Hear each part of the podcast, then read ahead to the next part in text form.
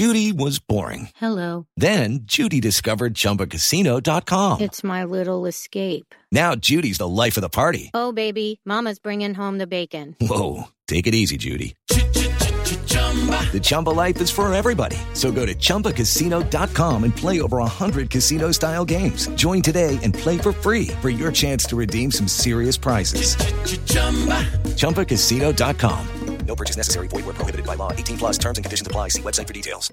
Hey guys, it is Ryan. I'm not sure if you know this about me, but I'm a bit of a fun fanatic when I can. I like to work, but I like fun too. It's a thing. And now the truth is out there. I can tell you about my favorite place to have fun. Chumba Casino. They have hundreds of social casino style games to choose from with new games released each week. You can play for free anytime, anywhere and each day brings a new chance to collect daily bonuses. So join me in the fun. Sign up now at ChumbaCasino.com. No purchase necessary. VGW. Void were prohibited by law. See terms and conditions. 18 plus. All right, welcome back into the show. This is Neal McCready, Chris Landry with me as well. Had a little technical issue there, so we're a few minutes late getting started. Apologize for that. It's SEC football and beyond and we are going to talk SEC West today. I asked for some questions on Twitter for Chris and I. Got some of those, Chris. Uh, good to talk to you. Good to talk to you. Sorry for the technical difficulties. Uh, you're dealing with a dumb football guy here, so I have no idea what I did wrong, if I did anything wrong, but it continues to happen here. But we've got a backup plan.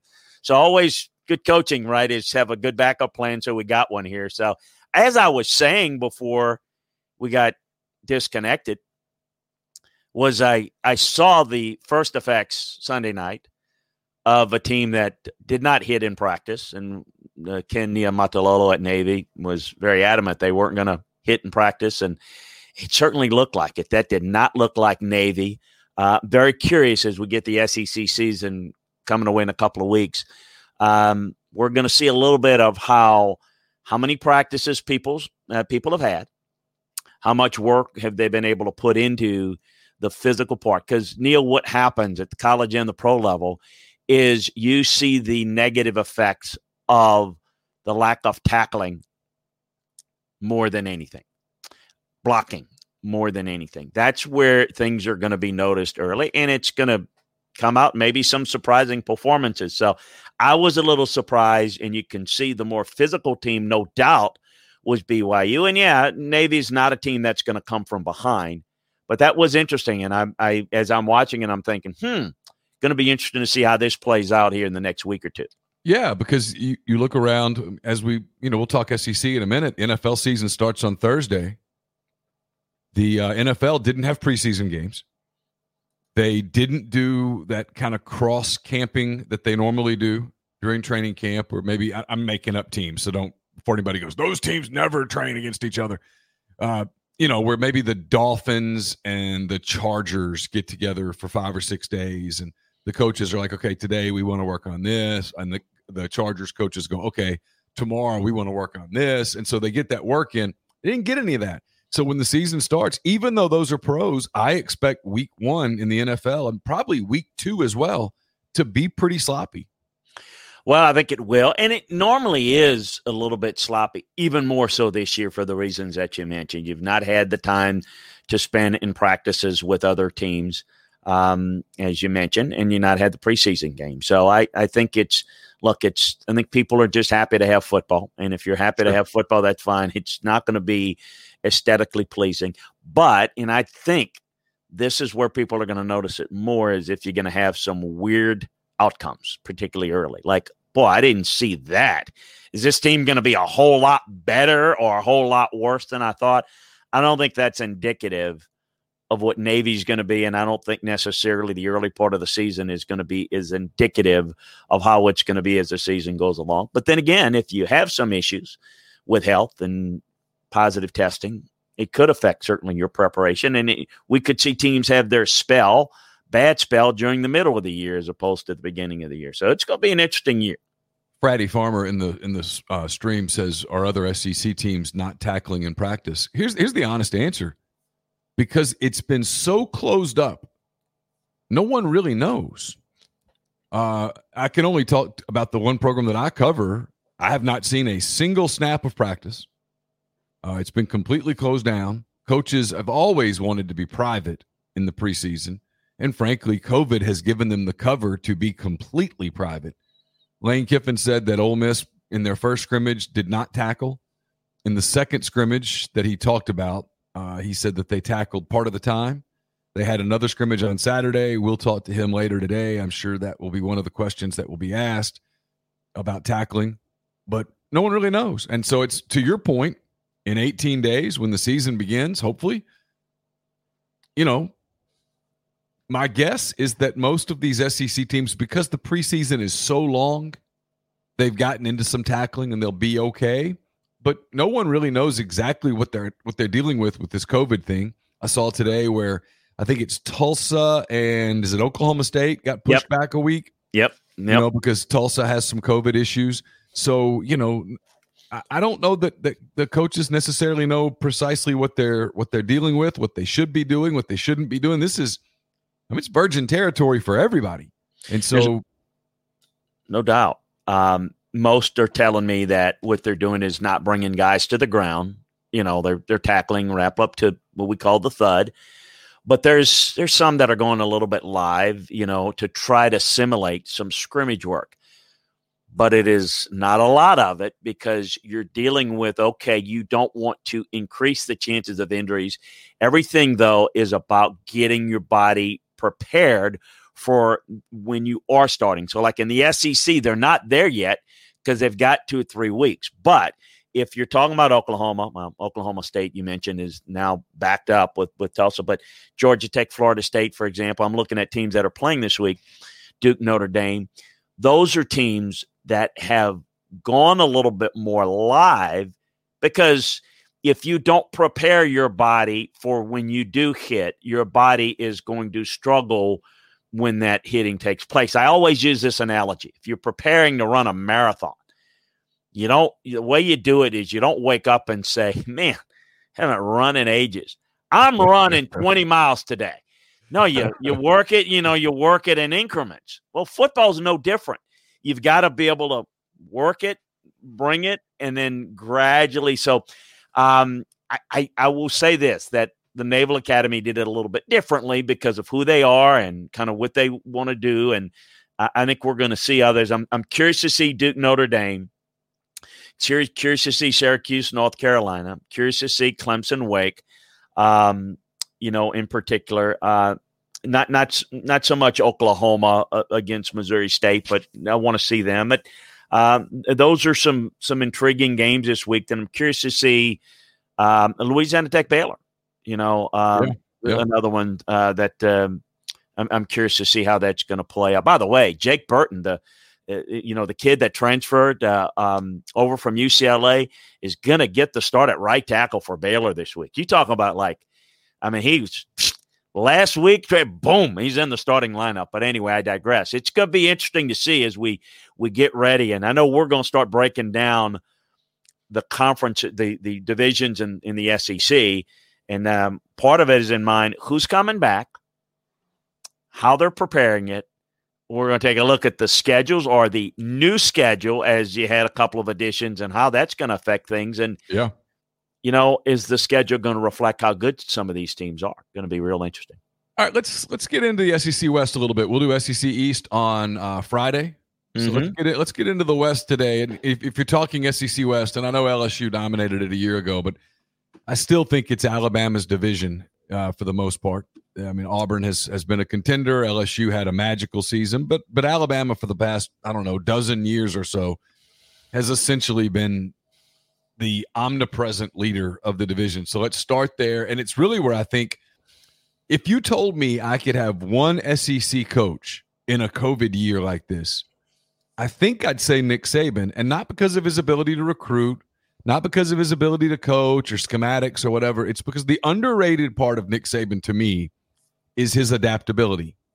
And I think he will be, I expect Alabama will be quite adapted to this and and perhaps less rusty than some of the uh, the other programs in the SEC West. And that's not to rip on on you know Ed Orgeron or Gus Malzahn or or Jimbo Fisher or anybody like that. It's just I trust Nick Saban's ability to adapt to a changing environment.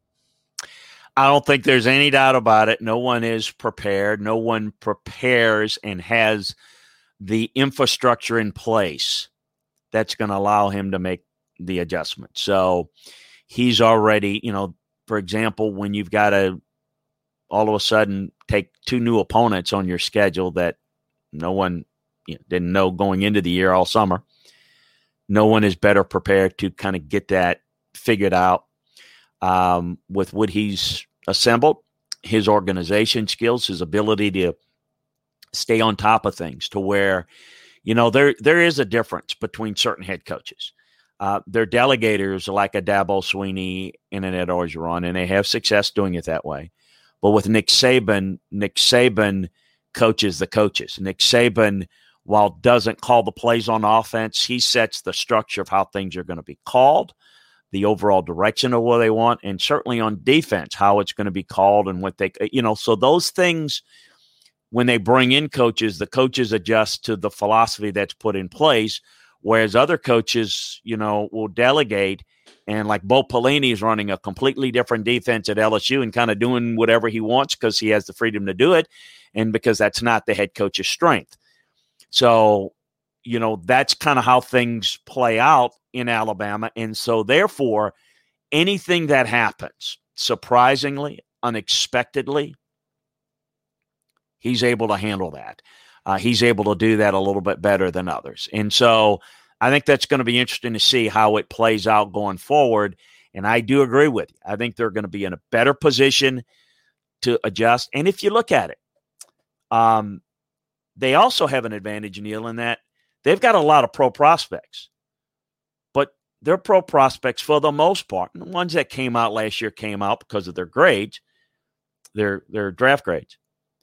But there is this kind of this mission that if you don't win the title there one year, it's like the Earth is not on its axis. Let's come back. And so it's there's pa- a lot of it's guys. A, it's pass fail. Yeah, it is. It is. And so it's like we need to get back. We need to get it done and we're coming back. We're in a mission to it. So I think that attitude is probably more prevalent there than any place.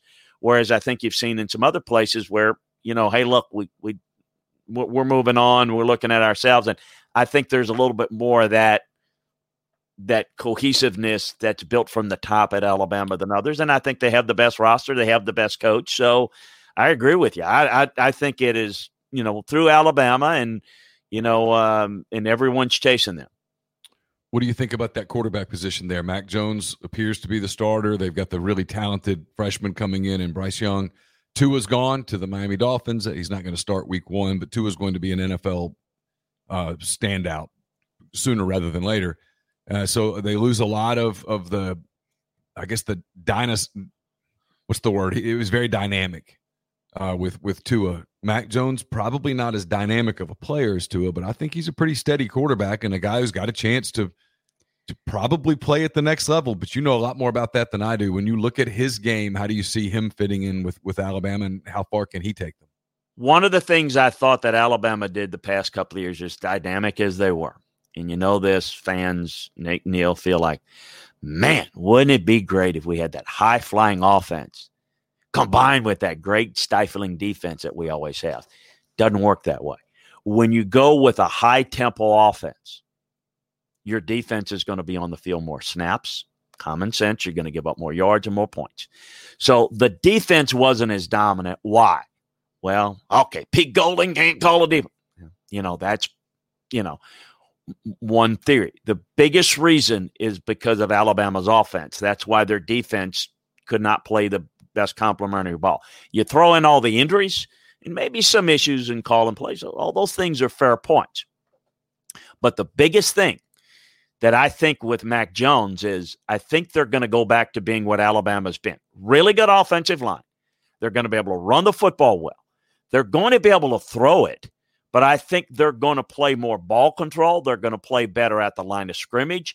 They're going to play to their defensive strength all of those things I think are going to make Alabama what has been Alabama. And I, I, I submit to you, how many times has Alabama won the title when they've been a spread it out, explosive offense? The answer is zero. They haven't been able to do that. They've fallen short because when like a great basketball team has a bad shooting night, great off, offensive scoring team has a bad shooting night, what happens? They go home. Well, in a one game shootout situation, that tends to happen.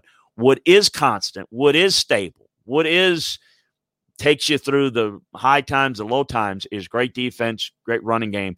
They have to be able to throw the football. And I think they'll be able to throw it, but I think they're going to be a little bit more of a play better at the line of scrimmage, and their defense is going to be better and stronger as a result of it. Yeah, I, I do too. I, I, I just I like their team. I like everything about their team. I think they're very balanced. They won't be t- as Tua centric, and that's not a knock on on Tua Tagovailoa, but I think you'll see them be a far more balanced team. All right, so here's one of the questions we solicited some questions on Twitter, so we'll we'll flip from uh, Alabama to Texas A&M here with this question. This comes from uh, Eddie at Eddie underscore Jackson underscore. He says A&M, referring to Texas A&M, gets hyped as a dark horse for the West every year, but they typically finish around fourth in the division. Why is that? And is this year any different? Well, more than a fair question. Yeah, it is, but I, I don't know that. Look, I mean, I, I can't speak for other people.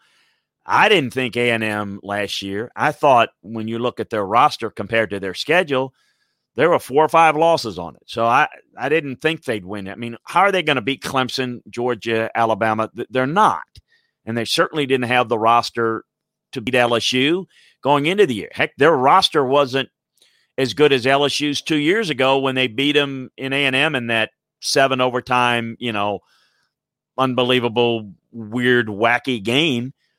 So I no, I think the issue is just people are looking to who's a sleeper, who's it? Well, sometimes there's not. I think A and M is progressing as a program. They've got a lot of financial infrastructure. The recruiting is going good. I think that Jimbo's a very good coach, but I think people want to make something that's not there.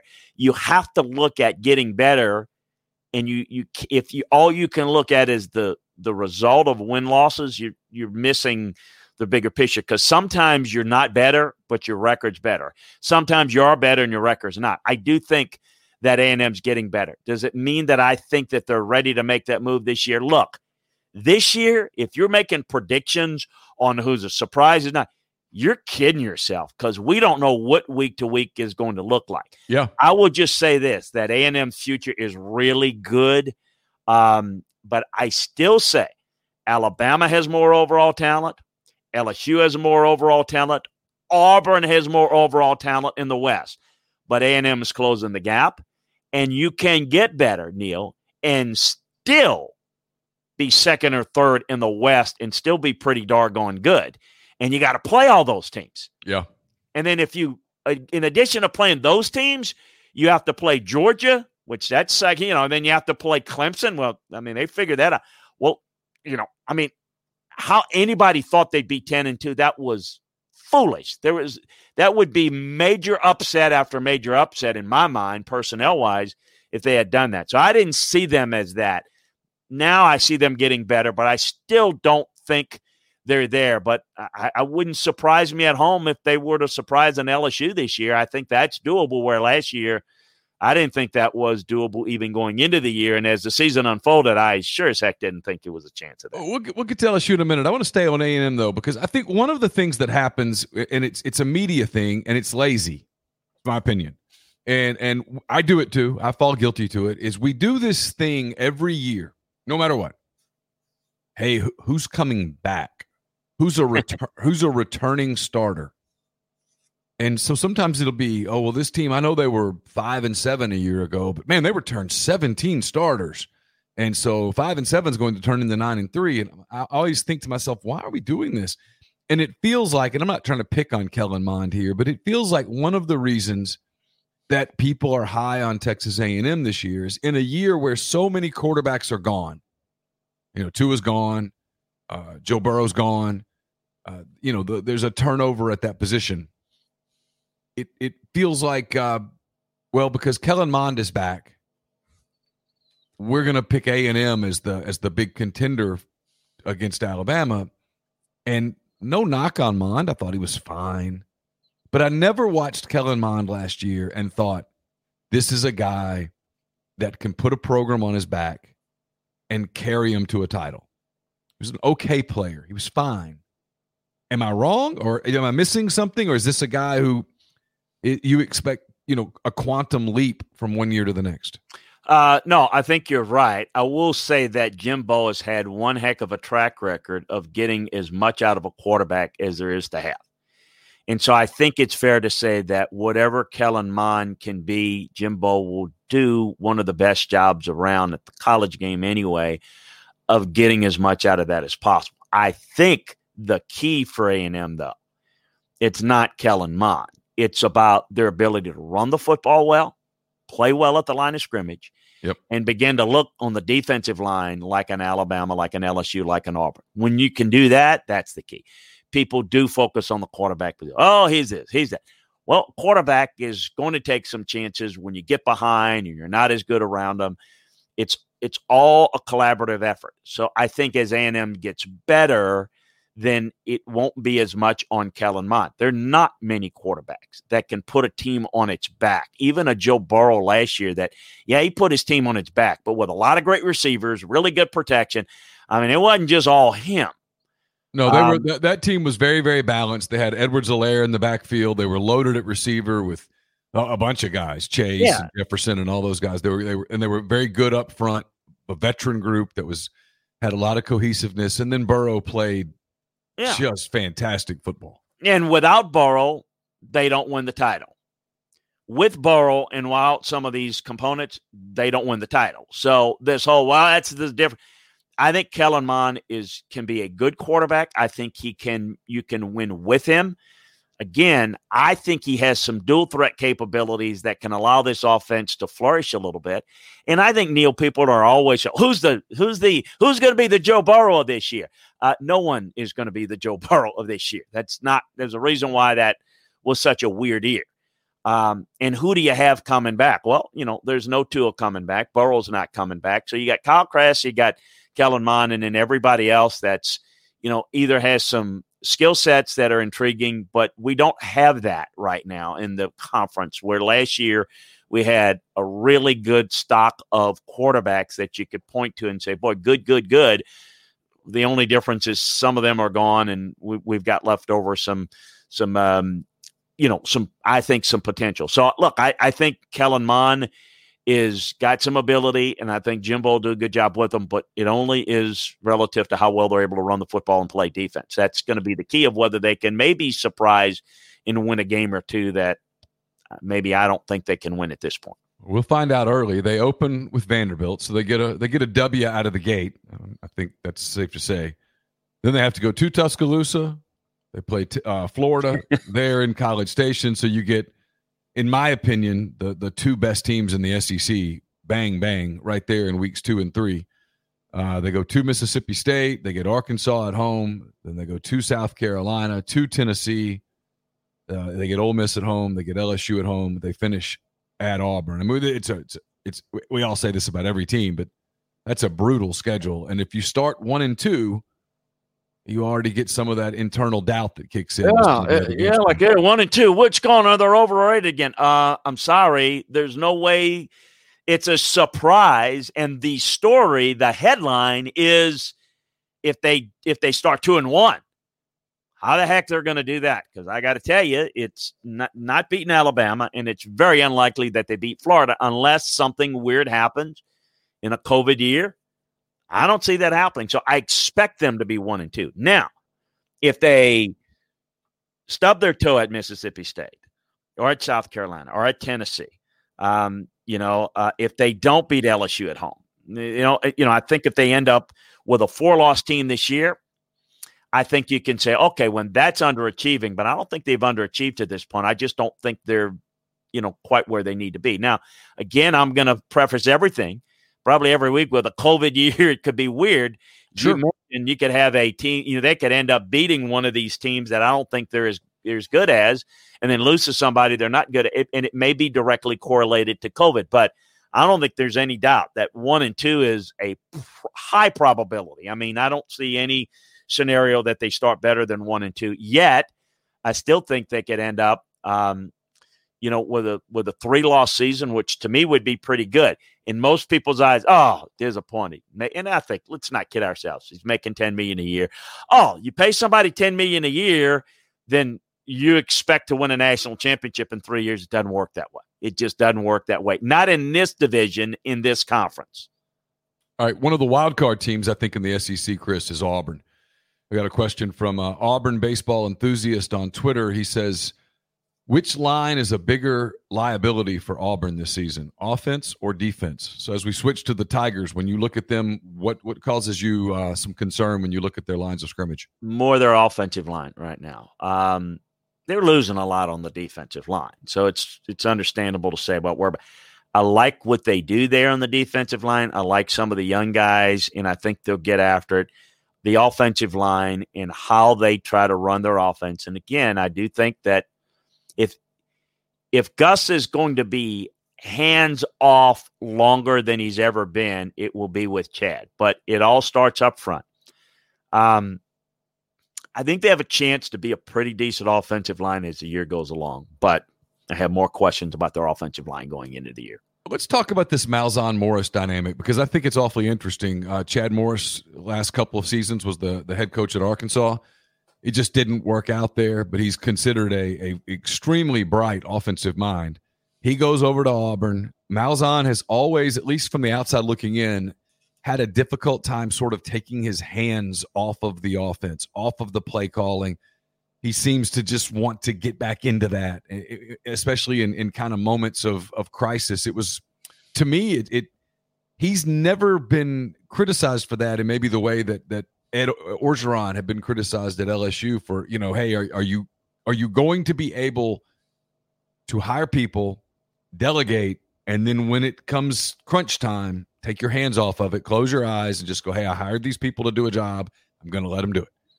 I'm curious to see with Malzahn, does he do that with Chad Morris? Does this become Chad Morris's offense? Is this Malzahn's offense? Or even though they're buddies and they, they're longtime friends and they love to talk ball and stuff, does that become a little bit of a conflict? They will collaborate better than even say somebody like Rhett Lashlee, who was kind of Gus's guy, and kind of teaching him, and then obviously maybe jumping in there and doing more than just you know more and more helping as the problems evolve. I think there's there's more of a um, not just a friendship, but more of on equal footing thoughts and processes of putting together an offense. And so I, the answer is I, I, think there's a little bit more of a collaborative effort, but I think initially, at least initially, it's Chad's going to have a little bit more freedom as long as it's having success. Um, the, the the the problem that evolves with this offense, at least Gus's offense, Gus is this is where how Gus got the job because his offense and how he does it. And when it works, it works well, but it is not real complex. What it in its zenith, what it is, it's about power run game out of up tempo. And you get defenses aligned before they can line up, and you run with good, powerful run blocking offensive lines. But when you can adjust and make on field adjustments quickly, there is no ability to work the passing game off of it, or, or there's never been the ability to develop it. I go back to games where a couple of years ago they're beating LSU at halftime, 20 nothing, and Dave Aranda makes adjustments and they give the passing game to Auburn, and Auburn could not execute it at all. And they blew that game and LSU dominated them in the second half. That happens more often than not. It's very finite what Gus likes to do, and he's not very eclectic in his views. Chad is. If Chad can get more out of the passing game with a talented young quarterback, then I think you, you will see him give it more and more to Chad and let him. If it doesn't work, anybody gonna to gamble or bet that that Gus is not going to take reins of it again because when it doesn't work, he'll jump in and say, "Look, it's my you know what on the line, and I'm yeah. going to my way." And That's what he does. So that's kind of how I read it. But that for the success of this Auburn program, I think that Chad's going to have to get more out of the passing game while still allowing some of the elements and the tentacles of what Gus likes to do. And I think Chad understands that better than anybody that's been there. So we'll see how well it works. All right, we got a question from Cole Woods. We're going to transition to uh, the rest of the SEC West, which is all new coaches: Lane Kiffin at Ole Miss, Mike Leach at Mississippi State, Sam Pittman at Arkansas. But his question is, which SEC quarterback would you give the best odds to winning the Heisman? I'm not calling Bo Nix a Heisman candidate whatsoever after his freshman year. He was up and he was down and then up and had some moments, had some uh, had some freshman moments as well. So a twofold question: What do you think of Nix at Auburn? And then if I if if the football gods came down and told you, "Hey, Chris, an SEC quarterback wins the Heisman," who would you think it would be? Boy, uh, I like Bo Nix.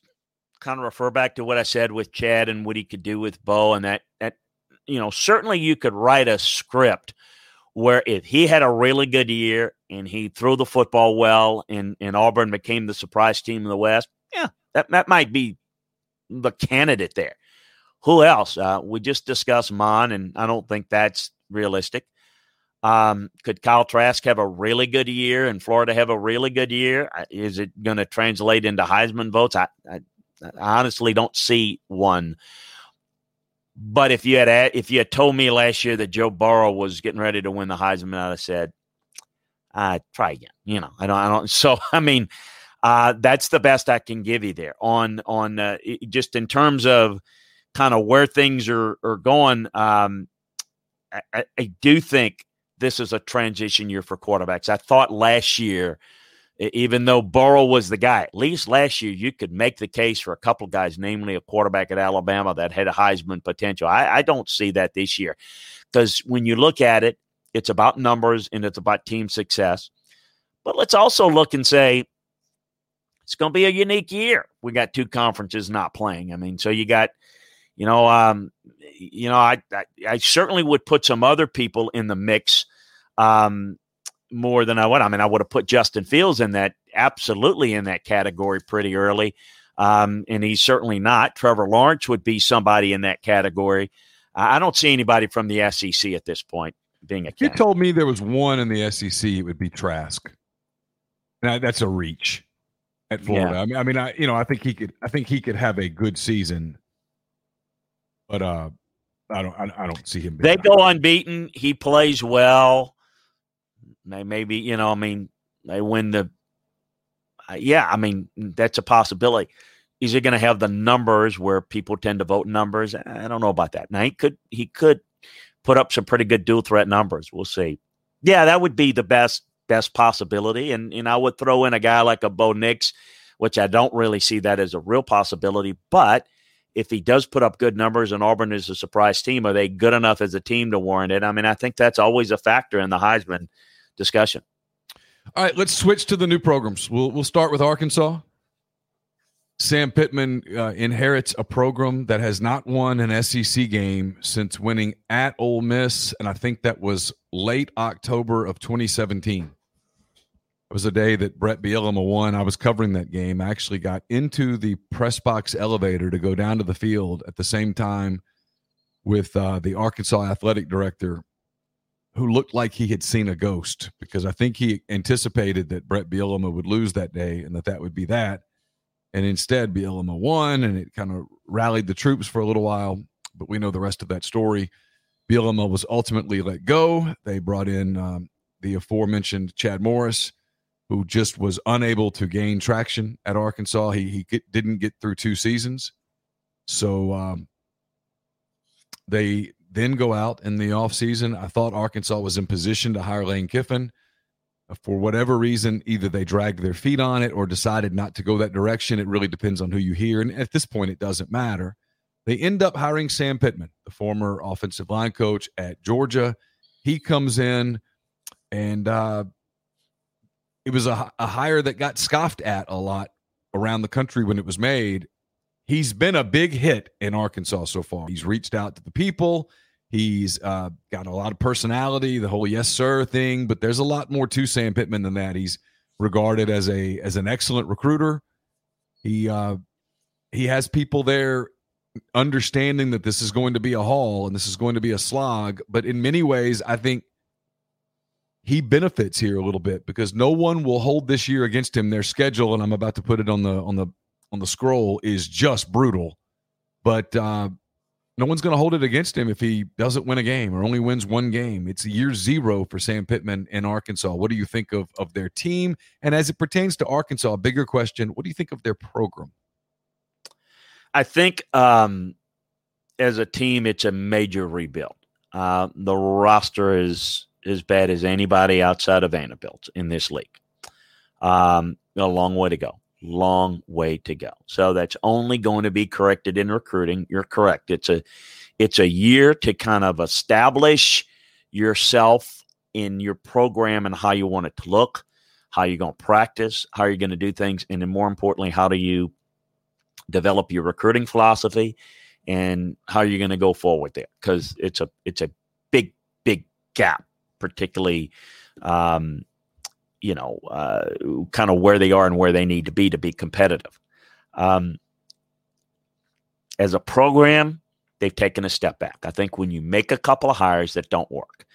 So we obviously go back to Petrino, and Petrino wasn't great at recruiting, but had some really good teams. Then you get Bret in, and Bret's going to come in. He's going to play big power ball and challenge Alabama and LSU being playing muscle ball, and he doesn't recruit like it, and he doesn't have the success. And so they said we we got to do it differently. So we're going to go get an offensive guy that's going to going to do this differently and going to be fun and freewheeling, and we're going to and and and he doesn't recruit well and so non-competitive. And I think what really got Chad is when you're not even doing a good job against non-conference teams, no progress. So when you have that, the program slips in terms of national identity. And so it became an issue to where, yeah, there was, you know, th- there were some candidates, but um, you know, for example, a guy like a Mike Norvell was not even considering a place like that if there's a Florida State opening yet. Yeah, yeah. That would have been a, an Arkansas job after, say, Petrino, or, you know, let's say the program was kind of at that level. I think he would have jumped with his ties there. So, so I think the program it needs a, a facelift and a rebuild. Sam loves the place. Yep. He had a lot of background and ties there, so that's why he got it. It's only going to work if he's able to build an infrastructure of recruiting. And it, again, he's got a long way to go. And it's going to be built around offensive line. That's fine. Be really good. That's your identity. You know, are they going to try to be the Kentucky of the West? Really well coached team at Kentucky. Very good on the offensive line. Very physical on defense. Can compete. I think there's at Arkansas, they believe they should be a better program than, say, Kentucky that they feel like they should be a little bit more competitive. But looking up at it, um, they're they're in the have not category of the West teams as a program. They do have Tyson Chicken money, they do have Walmart money, they do have Jerry yeah. Jones money, but uh, you know it's more than just the money; it's how you use it. Is there a game or two on this schedule that you look at and say, "Hey, this could be a this could be a win"? They open with Georgia and Fayetteville at Mississippi State, at Auburn. They get Ole Miss at home in Week Four, at Texas A and M, uh, Tennessee at home, at Florida, home against LSU, at Missouri, home against Alabama. I mean, they got no favors from the league when they put this schedule out. This it, it is a brutal slate. Just the two Mississippi schools and Missouri. If those programs are having some problems, and underachieved. I, you know, other than a a COVID win, I no, I don't. They're not even competitive in most of those games. Uh, you think maybe early in the year is Mississippi State gonna, you know, second week of the year? I mean, I, I don't think so, but that that would be a you know possibility. Um, you know, I I don't I, that that Ole Miss Missouri the only three at this point that I give them any chance, and that would probably take some circumstances. Um, I'd put the over under in a win, mean that's all SEC games at one. I mean, I, I don't know. Maybe they can get one. I, I really do. If they win two games, you'd have to convince me that, you know, other than a COVID win, what would cause that to happen because I don't see it, Neal. I really don't. All right, let's switch to uh, to Ole Miss. You talked about the Mississippi schools. We'll finish with them. Lane Kiffin in year one at Ole Miss. You've come on my show, the Oxford Exxon podcast, a couple of times and talked about the fit uh, of of Lane Kiffin at Ole Miss. It's interesting, kind of dovetailing with Arkansas. There's there will always be comparisons about Kiffin at Arkansas, Kiffin at Ole Miss, whatever. I think Kiffin is a much better fit at uh, at Ole Miss than he would have been at Arkansas, and I think Pittman is a much better fit at Arkansas than Kiffin would have been. Kiffin's personality, it's it's kind of twofold, Chris. He has a Twitter personality, which is uh, kind of out there and and and uh, very energetic and uh, funny and snarky and and all of that. And then he has a real life personality that is much more introverted, kind of shy, small circle, doesn't really like that flesh pressing and I, my opinion, and I, am look, I'm not going to pretend to be an Arkansas expert because I have a kid there, but I've spent some time there, and I do think the coach there has to be with the people a little bit. It's a different media culture at Arkansas than it is at Ole Miss. It's uh, I'm not saying one's better or worse, or any of that. Before anybody thinks I'm criticizing, it's just different. Kiffin fits at Ole Miss a little bit better, or a lot bit better, I think, than he would have fit at Arkansas but he inherits a program that has been through some tumult, as you know. Um, Ole Miss won with Hugh Freeze, then the Hugh Freeze thing just completely fell apart. Two NCAA letters, no matter what you think of the viability of those letters. Uh, they hire Matt Luke for an interim season. The intention was for that to be only an interim season, and then Ole Miss did what you cannot do in coaching searches. It let one game get emotional. Ole Miss went down to, to Starkville and won on Thanksgiving night in 2017.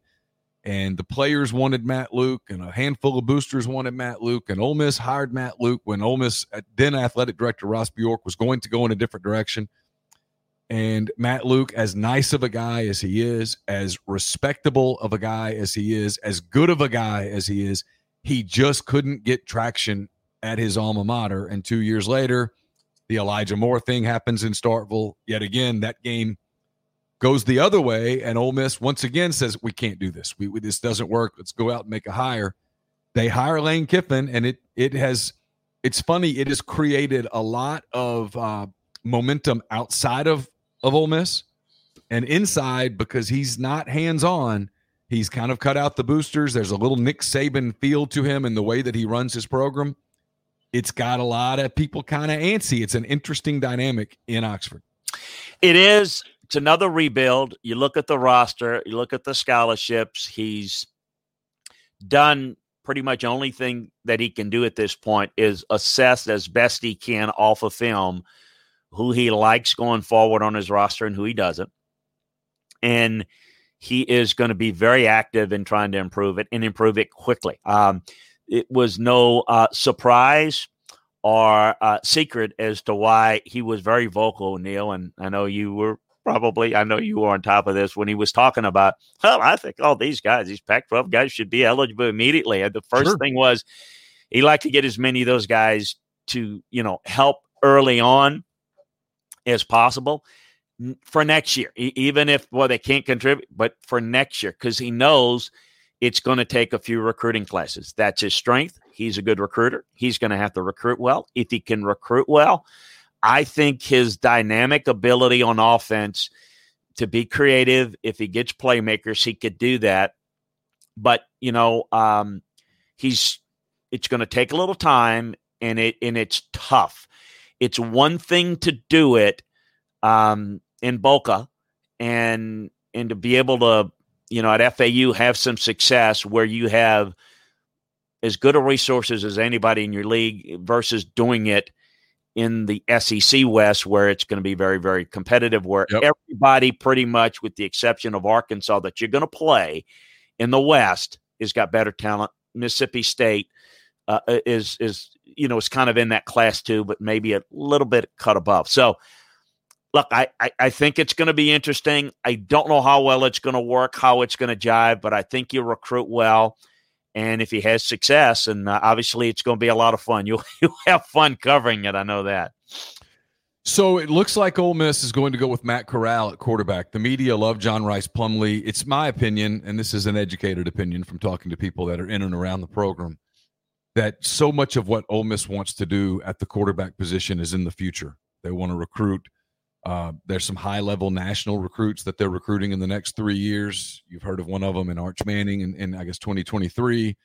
Uh, uh, the uh, the Martin kid, the kid from UT Martin, the UT Martin coach's son. I can't think of his name right now. It's escaping me. Uh, Luke Altmyer, who's committed to uh, to Florida State right now, is a kid from Mississippi that Ole Miss wants a lot. Simpson uh, is is his name. Ty Simpson, Jason Simpson's son, is a top 2022 quarterback. They want to put an offense. Ole Miss, just like Arkansas, just like Mississippi State, just like Missouri, these new programs probably intended to create a lot of momentum with recruiting in the spring and then COVID happened. They probably wanted to get a lot done with recruiting in the summer, and then COVID happened. So now the 2020 season, especially for Lane Kiffin at Ole Miss, the 20 season 2020 season has become, hey, let's put a product on television where we can show the kids that we're recruiting, yeah, we might not be winning, but this is how we're going to play. Hey, watch this, you know, watch this quarterback. This is what we're trying to do. And if we had you, we would be more effective doing it. You can take us to another level, but this is what we're trying to look like. And for Lane Kiffin, I think that's very clear. You want to go with a, a passing quarterback, a guy who can throw the ball down the field, uh, an, offense that's dynamic. And John Rhys Plumlee last season was not that. He he ran the football effectively. He did not throw it effectively. Corral was the starter. He got hurt in September against Cal, and by the time he got well, uh, Ole Miss had kind of moved on. But that offense is gone. That Rich Rodriguez kind of offense is not what Lane Kiffin and Jeff Lebby want to do. They're going to go with Matt Corral. What do you think of of him and the little bit that you've seen him? Well, I think Lane does a really good job of simplifying the offense for the quarterback. Basically, with pre snap motions, giving quarterbacks easy reads. So I think it's going yep. to aid whoever the quarterback is. And I, you know, having Matt in there is important because I think what they've got to do is they've got to j- get John Rhys Plumlee on the field. So I think that they'll work to do that because any formation where he's not involved in the offense, I think, is taking away their best playmaker. Um, but I do think the element of being able to run the jet sweeps, run a lot of misdirection, get the ball in his hands, you know, in a very, you know, high percentage throws is important. But not having him at quarterback or maybe throwing him in in packages. I'm very curious to see, even though Matt gets the start, do they have certain packages where they'll put John Rhys Plumlee in, uh, maybe kind of the jump start the offense or to give a change of pace? Or do they resist with that? I think it does depend, like it always does, on how effective they are. So I ex- kind of expected it to be Matt, uh, but then if it means that John Rhys Plumlee's not on the field, I'm not quite sure. And I don't think that's going to be the case. I'm not quite sure uh, I'm understanding it. But I, I think that they're going to get him on the field enough. And I think it's the one thing, the one dynamic that gives them a chance to compete. You know, it, uh, make some big plays, um, get up early. You know, uh, that that to me, you know, defensively, are they going to be able to hold up long enough? Well, the best way is to get a little bit of a lead and – be able to come after people, be aggressive. So that's kind of how I see their offense. Ole Miss's schedule before we get to Mississippi State. They open with Florida in uh, week one. They go to Kentucky in week two, Alabama in Oxford on week three. They get they have some opportunities kind of in the middle here. Uh, they they go to Arkansas October seventeenth. They get Auburn at home. Then they get uh, Vanderbilt and South Carolina in back to back weeks, and they finish with uh, at Texas A and M, home with Mississippi State and at LSU. So there's some opportunities in the middle of their schedule to get a little bit of, of momentum if, if they can survive that start because the start's pretty rough. Florida at Kentucky and, and Alabama is not probably the way Lane Kiffin would have liked to draw it up for 2020. All right, let's talk. Uh, let's talk Mississippi State. The uh, the Bulldogs uh, under Mike Leach you know, another one of those programs, a lot like Kiffin. I think there would have been a lot of spring exposure from Mississippi State. I think their their summer would have been more interesting from a media standpoint, from a recruiting standpoint. COVID had other ideas. Uh, Mike Leach got in some trouble on Twitter. He ended up spending a lot of the summer in Key West, so that his opportunity to get program momentum, much like Lane Kiffin's, went the way of a of an, a virus that was completely out of his control. So not his fault, but he starts year zero, I think, in Starkville with without a lot of momentum and with people not really knowing what to expect. Yeah, I think this. I know, um, just like with Lane, I know um, Mike pretty well. He is definitely a different dude. I think people know that.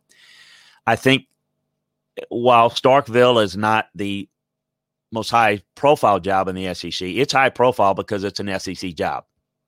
So when you're in Lubbock, when you're in Pullman, um, you can kind of do things and you still get sound bites, but you don't get it like you're going to get it in Starkville. So here's what we're going to see. We're going to see an offense that's going to pass the game, is going to throw it a bunch, a lot of bubble screens, depending on KJ Costello, wherever way they go with the quarterback position, they'll determine how much downfield they'll go with. But it it's a they run basically two routes. They run them over and over and over again, and they create matchups, huge line split, so they'll be able to run the football some out of it. Um, they don't play good defense because they don't play to their defense. You know, when you blow a 50 point lead in one quarter to UCLA, that kind of says it all. Uh, they just have a lot of problems with, you know, playing good complementary ball. So the question is, how do people respond when Mike goes off on his players and starts? Because it's never Mike's fault. It, it won't be Mike's fault. It'll be players not doing this or that. How is that going to go in, in, a football centric SEC in Starkville as opposed to, you know, where they could take it or leave it in, in Pullman? Uh, they're going to be some ups and downs. They're going to pull some surprises. They're going to pull an upset, but they're going to pull some stinkers too. And I'm not just talking this year, I'm thinking going forward. So the fit, I think it's always a fit until you start playing and you'll see. And, you know, the whole defensive approach is always going to be an issue with Mike. So I'm very, get better talent there, can recruit better talent but the style in the system is he is just unwielding on that. Can that work in the in the SEC West? I think I, I think it's going to be tough if you have great expectations at Mississippi State. No, if you want to have something that's a little fun, that's a little exciting, and you can go to a bowl game and win seven games a year in a normal year, yeah, I think he could do that. Absolutely, can do that. If you're thinking it's going to be like, well, wait a minute, under Dan Mullen, we did this. Yeah, that ain't happening. But see that that's the deal though. Under Dan Mullen, they did do that. Dan Mullen was an excellent coach at at Mississippi State. He's an excellent coach at Florida, and he turned them into a program that not that long ago, Chris, in the middle of November, was number one in the country. He turned them into a program much like Hugh Freeze did at, at Ole Miss, and this this has changed. Whether they whether it should or shouldn't is another argument for people to have. Doesn't I, I always say this? My, my wife gets mad at me. I think there, there there are two worlds. There's there's the there's an ideal world and there's the real world. And some people would say, hey, man, those people at Ole Miss, those people at Mississippi State, those people at Arkansas, they don't get it. Those programs don't belong in the same class with LSU and Alabama and Auburn and Texas A&M. That's an argument you can make. You can make it with, you can put some PowerPoint uh, points behind it and go, see, look, yeah, but that that's not the that's not the real world. Because in the real world, at Arkansas, they remember Bobby Petrino having them on the cusp of being a national power. The real world at Ole Miss, they remember Hugh Freeze taking Ole Miss to the Peach Bowl and then to the Sugar Bowl and kicking Oklahoma State's ass and coming a weird play against Arkansas away from really shaking up the, the college football playoff system. And at Mississippi State, they remember those couple of years there with Dak Prescott at quarterback and Dan Mullen at, uh, on those sidelines, where Mississippi State was. Uh, they were one of the upper crust programs in the league. They went to Alabama undefeated in late November, ranked number one in the country. I mean, that's mm-hmm. legit. You can't take right. that. Those things happened, and and you can on the outside tell those people at those three programs, well, those were flukes. Those those fans don't view them as right. flukes, and they're not going to view them as flukes, and that's what changes the expectation level for Sam Pittman, for Lane Kiffin, for Mike Leach. And look, I don't, I don't think that you should hide from expectations. You should not aspire, but the reality is, I think for them, they're going to have to have stability. They're going to have to have a program that, you know, well, let's take like a Dan, let's take like a Hugh Freeze. Um, you know, can Mike Leach recruit at an elite level? That's not his strength. That's not what he likes. Yeah. Uh, he believes it's about him.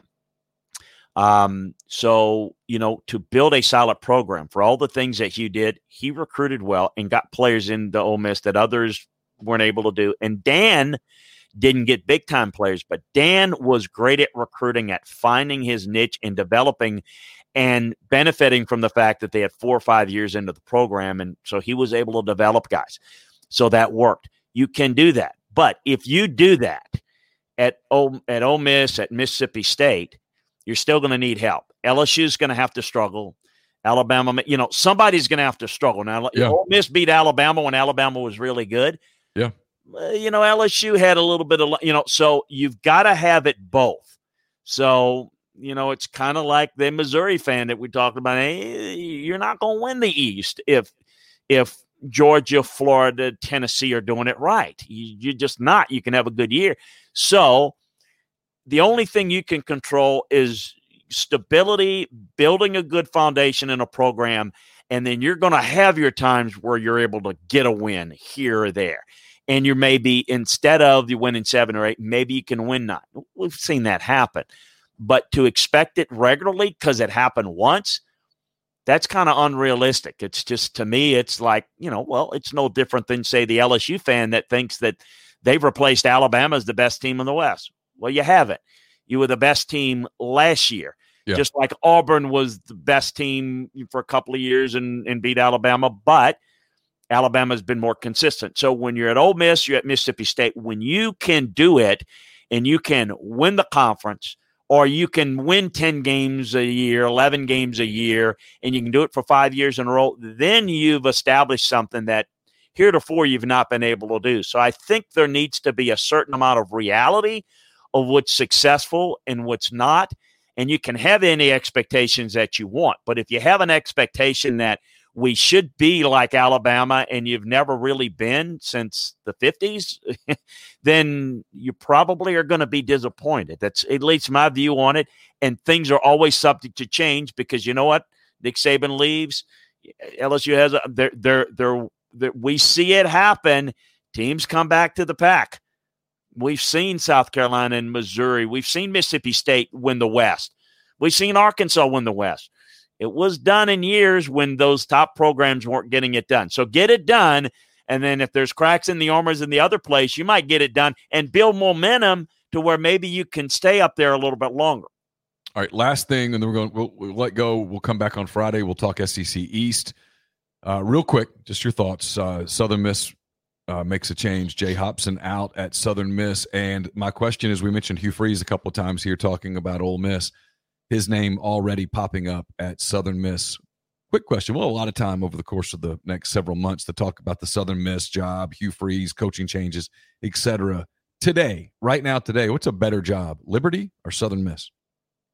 Oh, um, well, let me let me say this. I think that the issue is for most places, I think Southern Miss.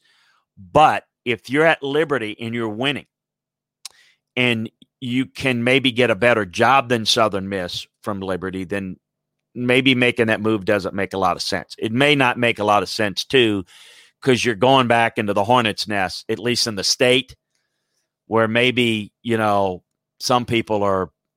No, some people may embrace it, Neal. You you've got a great feel, but a lot of people won't.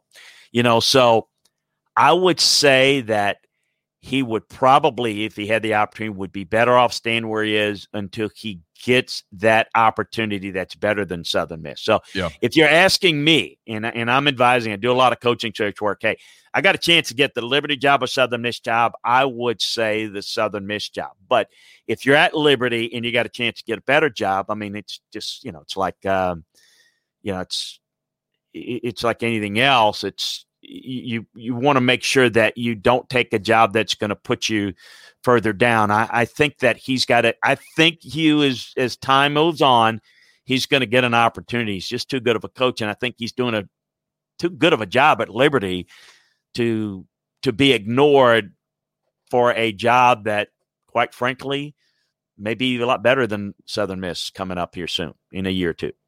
All right, Chris. Thanks so much for the time. We'll uh, we'll wrap Thank it up you. there. Yeah, we'll. So thanks to everybody who was in the stream. To check the out check out Neal McCready. We got a little time. Check out Neal McCready. Where can they find you? All your great stuff on your website. Yeah, it's uh you can follow me on Twitter at Neal McCready. Uh you can look on MPW Digital, our network of podcasts. We've got the Oxford Exxon podcast, the Soft Verbal podcast, the greatest pod in the South. There's a lot there. Uh just like Chris has a lot going on at Landry football. So we'll come back on Friday. We'll talk SEC East as we get closer and closer to the SEC kickoff. It'll also be the day after the Chiefs and the Texans kick off the NFL season. So we'll have some NFL to talk about as well. Until next time, that does it for this edition of SEC Football and Beyond. For Chris Landry, I'm Neal McCready. Take care. All right, my man. I'll, Thanks, uh, I'll, man. I'll get I'm so up. I'm sorry. I don't know what's going on, but I'm I'm sorry. I would just keep trying to figure it out. I don't know. I, I keep asking my tech guy. Nothing. Everything's set up on. Oh, I don't know. We'll figure it out. All right, I got to Uh, get into another one. Thank Okay. you. Appreciate it. Bye bye. Okay, round two. Name something that's not boring. A laundry? Ooh, a book club. Computer solitaire, huh? Ah, sorry, we were looking for Chumba Casino. That's right. ChumbaCasino.com has over 100 casino style games. Join today and play for free for your chance to redeem some serious prizes. ChumbaCasino.com. No purchase necessary. Void where prohibited by law. 18 plus terms and conditions apply. See website for details. It's time for today's Lucky Land horoscope with Victoria Cash. Life's gotten mundane, so shake up the daily routine and be adventurous with a trip to Lucky Land. You know what they say your chance to win starts with a spin. So go to luckylandslots.com to play over 100 social casino style games for free for your chance to redeem some serious prizes. Get lucky today at luckylandslots.com. Available to players in the U.S., excluding Washington and Michigan. No purchase necessary. VGW Group, void where prohibited by law. 18 plus terms and conditions apply.